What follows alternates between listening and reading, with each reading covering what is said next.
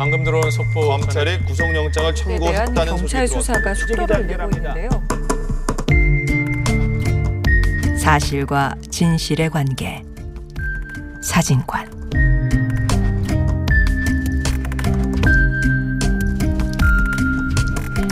직접 취재가 아닌 외신발 뉴스는 어디까지 신뢰할 수 있고 또 공정성과 객관성은 얼마나 잘 지켜지고 있는지 오늘은 외신 보도에 대해서 한번 이야기 나눠보겠습니다.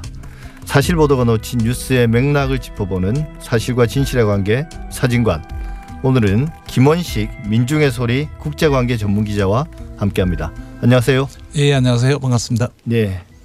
때마침 그 비건 미 국무부 대북 특별 대표가 방한할 즈음에 북한의 고위급 탈북자가 어, 도널드 트럼프 미국 대통령에게 서한을 보내서 북한에게 속고 있다.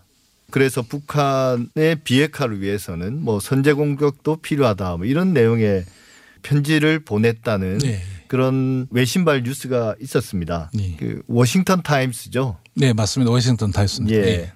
일단 그게 큰 이슈는 아니지만 국내 많은 언론들이 워싱턴 타임스의 보도를 직접 인용해서 기사화 시켰습니다.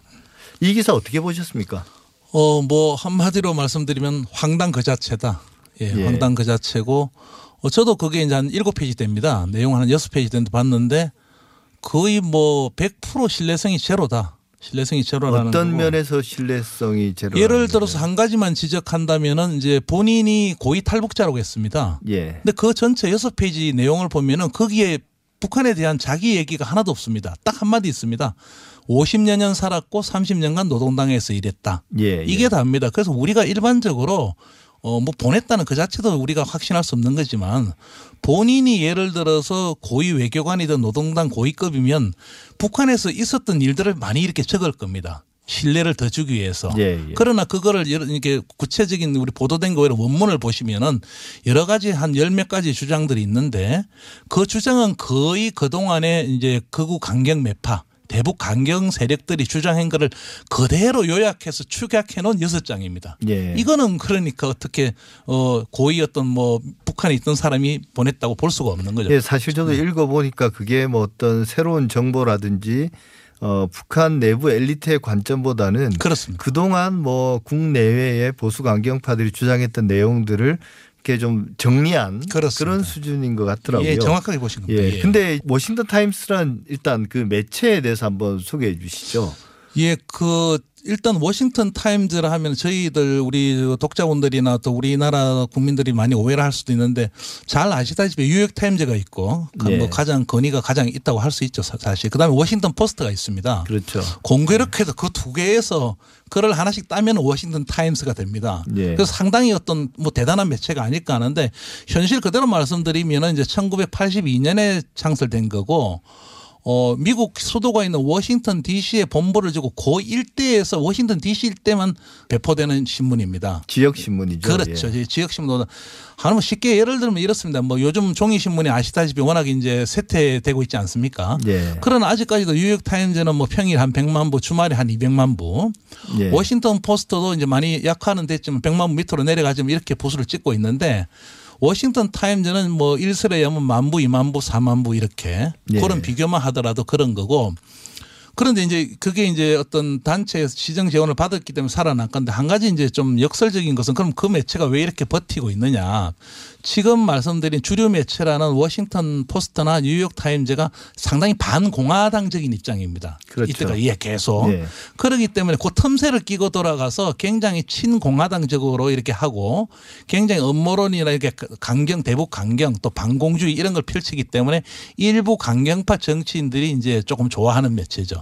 예. 그러니까 거기 하는 거지 실제로 영향력이란 건 거기 내에서 아주 극소수다. 그런데 마치 그게 워싱턴 타임즈가 보도됐다고 이렇게 오면은 전혀 이제 마치 대단한 매체가 보도한 것처럼 그렇게 되는 겁니다. 근데 사실 이제 우리 언론들이 뭐 제법 오래된 시간 전에 이 워싱턴 타임스발 보도를 많이 했습니다. 맞습니다. 그러다가 이제 이게 이 신문의 정체에 대해서 어 알려지면서 어 한동안 이 워싱턴 타임스 발 보도를 하지 않았거든요. 그렇죠. 근데 예. 이번에 갑자기 또 다시 등장했거든요. 네, 네. 이 기자들 특히 이제 국제부 기자들이나 특파원들이 이걸 모르지 않을 텐데 그 상당히 안타까운, 이거 안타까운 현실입니다. 예. 그래서 저는 이 뉴스를 접하면서 아 이거 때가 왔구나. 때가 왔다는 건 뭐 잘 아시다시피 어 지금은 약 한 2년간 한반도의 어떤 평화적 분위기나 북미 관계 개선 네. 분위기가 보이다가 요 근래 들어서 이제 북미 관계가 다, 다좀 주춤해지고 악화될 수 있는 그런 가능성이 지금 뜨고 있습니다.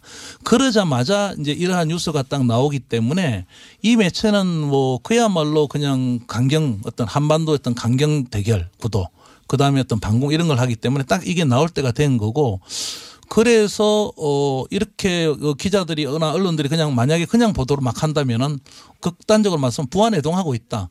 그렇게까지 말해도 과언이 아닐 정도로 그런 현실입니다. 이게. 근데 제가 이제 저널리즘 측면에서 볼 때는 어, 인용할 수도 있지만 이 언론이 그다지 신뢰할 수 있는 언론이 아니다. 그렇다면 최소한의 후속 취재라든지 보강 취재는 하고 어 기사화 시켜야 될 텐데 그런 과정이 전혀 없이 그냥 본문을 그대로 옮겨놨더라고요.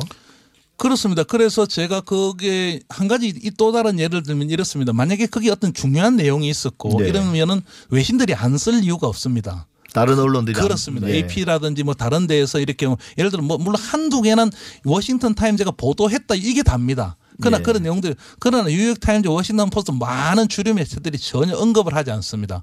오직 우리나라에서만 이렇게 한 한두 개 매체가 쓰니까 그걸 우리가 따라 쓰기, 베껴 쓰기 뭐 이런 예. 식으로 하는데 그러한 추세를 보이고 있는 안타까운 현실입니다. 예. 그 외국 언론뿐만 아니라 워싱턴 타임스든 뭐 뉴욕 타임즈든 아니면 워싱턴 포스트든 뭐 AP든 우리가 국제 뉴스의 중요한 소스가 되는 게 싱크탱크의 뭐 보고서라든지 세미나 내용이라든지 이런 그렇습니다. 것들이 어, 뉴스로 많이 되지 않습니까? 네, 그렇습니다. 근데 이때도 우리가 그런 해당 기관의 어떤 정체성이나 성격 혹은 그 신뢰도에 좀 신경을 써야 되는데 혹시 그런 부분 좀 말씀해 주실 수 있을까요? 그 우리나라 사람들이 많이 언론을 통해서 접하는 그런 어 미국이든 외국의 어떤 그런 기관들 언론은 아니지만 여기에 인용되는 기관들이나 연구소들의 문제점은 없나요?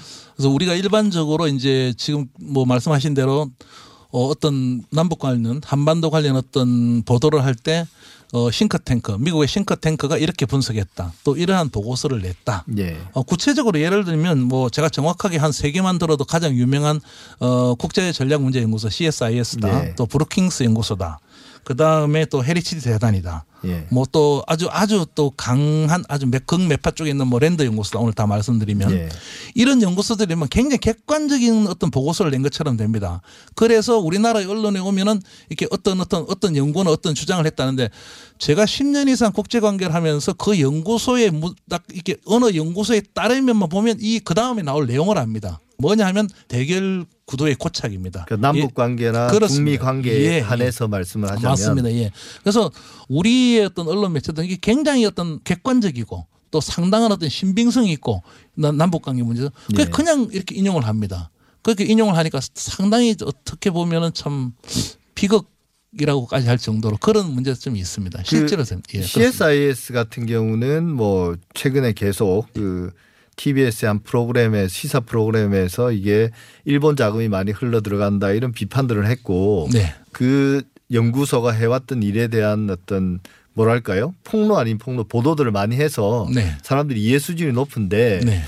어, 저 같은 경우는 브루킹스 연구소나 이런 연구소들은 상당히 공신력이 높고 그 이념적 편향성에 대해서는 잘 알지 못했거든요. 어, 출발 당시에 어떤 중도랄까 아니면 그렇게 추진한 데도 많은데 제가 예. 말씀드렸듯이 이상하게 약간 보수 쪽에 있는 싱크탱크들이 한반도 문제에서는 아주 일관적입니다.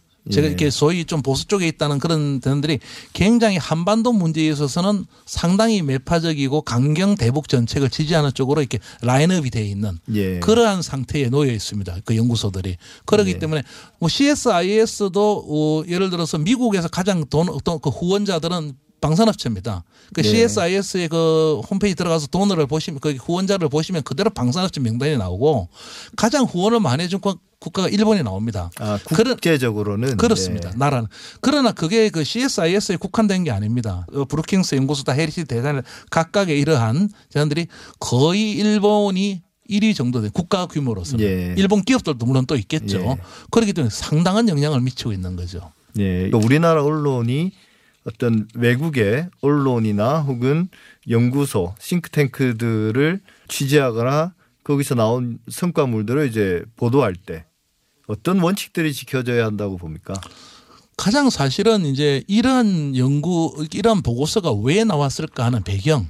예. 어, 예를 들어서 뭐 지금 한반도 위기 상황 같은 경우에는 시, 어, 저기 CSIS가 많은 보고서를 내고 있고 앞으로 내는데 어, 제가 말씀드렸듯 제가 그냥 어떤 추정을 하는 게 아니라 대개 보면은 북한에서 어떤 어떤 걸 뭐 개발했다 남북 간이 앞으로 어떻게 될 거다 상당히 뭐 이렇게 이렇게 쓸 때 아 이 연구소가 어떠한 입장에 있구나 그래서 이러한 네. 보고서들은 이렇게 좀 치중 치우칠 거다.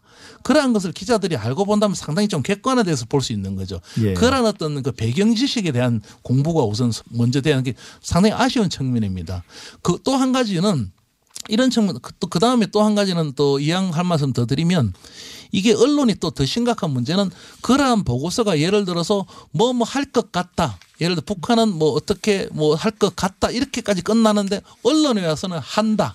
아, 했다 이렇게 예. 조작되고 둔갑되는 경향이 상당히 많습니다. 이게 유력한 싱크탱크를 인용하면서 예. 어, 그런 것은 반드시 고쳐져야 하는 문제점이라고 그 봅니다. 예. 전망을 현실처럼 그렇게 맞- 이제 정확하게 변화시키는. 뭐 추측을 그냥 현실화시키는 겁니다. 예. 예, 정말 문제가 심각하다는 걸 예. 오늘 말씀을 통해서 더 알게 됐습니다. 사실은 예. 많이 배웠고요.